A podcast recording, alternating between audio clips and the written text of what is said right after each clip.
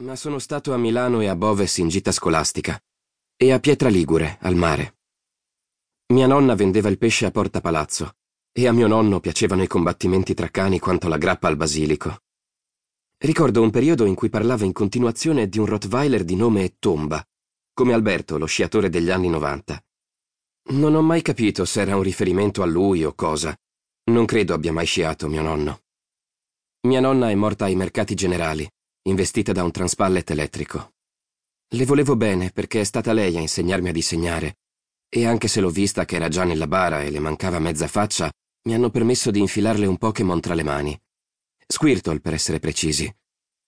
Cos'altro? Beh, mio nonno di tanto in tanto mi toccava il pisello, ma no, non in quel modo, avete capito. Era più una cosa tecnica, da meccanico, come per assicurarsi che ci fosse. Non so che fine ha fatto mio nonno.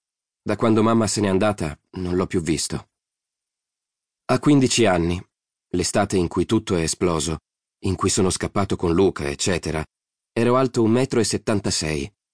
E se state cercando di immaginarmi, quello che posso dire è che ho ereditato le orecchie piccole e le spalle tonde da mio padre e gli occhi scuri e le ciglia lunghe da mia madre, con quell'espressione che a detta di alcuni sembra che sia sempre innamorato o che stia guardando i fuochi d'artificio.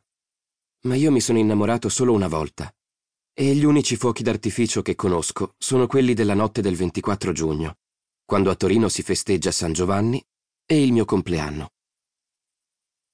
Nell'autunno della prima elementare, quando avevo sei anni e mia sorella Asia undici, nonna, come ho detto, è morta investita da un transpallet elettrico.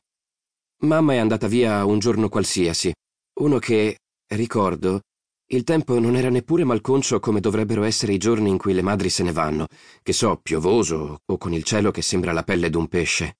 E nonno è uscito a parlare con il proprietario di tomba, poco prima di cena, e non è più tornato. È successo tutto nell'arco di una settimana. Papà se n'è accorto domenica. È rincasato a metà mattina dopo aver trascorso la notte fuori. Ha aperto il frigo, ha preso il latte, l'ha annusato per controllare che non fosse andato a male se n'è versato una tazza, ha cercato la scatola dei biscotti, ne era rimasto uno solo, si è seduto al tavolo della cucina, ha inzuppato l'unico biscotto bagnandosi le dita, quindi ha alzato lo sguardo e a quel punto ha registrato la presenza mia e di Asia in piedi di fronte alla porta. Io con Roxy sotto il braccio, l'orsacchiotto di pezza che prima di essere mio era stato di mia sorella e per questo lei aveva impedito che gli cambiassi nome, e Asia con la maglietta nera con la scritta il meglio deve ancora venire. Si è guardato attorno e ha detto Dove cazzo sono finiti tutti quanti? Asia ha detto Chi?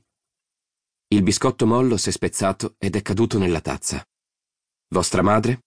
ha chiesto papà alzando un sopracciglio. Se n'è andata? ha risposto Asia imitandolo.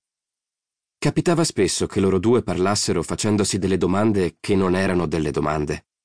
Dove? Tu lo sai? Papà ha ingoiato quel po' di biscotto che gli era rimasto sulle dita. Se l'è leccate, si è alzato facendo strisciare la sedia con un rumore fastidiosissimo ed è andato in camera da letto. L'armadio era aperto e vuoto. Le grucce pendevano nude. Sul letto c'erano dei calzini spaiati, un reggiseno e una maglia che nonna le aveva portato da Porta Palazzo e che tutti dicevano non le donava. Verde pistacchio, con una stampa a pappagalli ed elicotteri. Sul muro, l'impronta di un quadro che era stato rimosso. Papà è rimasto fermo e silenzioso a studiare l'armadio per un tempo infinito. Lo ricordo perché a me scappava la pipì, ma non volevo andare a farla perché a quel punto, a furia di vedere sparire la gente, avevo paura che uscito dal bagno non avrei trovato più nessuno. Ha allungato un braccio per indicare quella desolazione e ha detto non ci posso credere. Si è presa anche i miei vestiti. Ma che? ha detto Asia. Sono lì.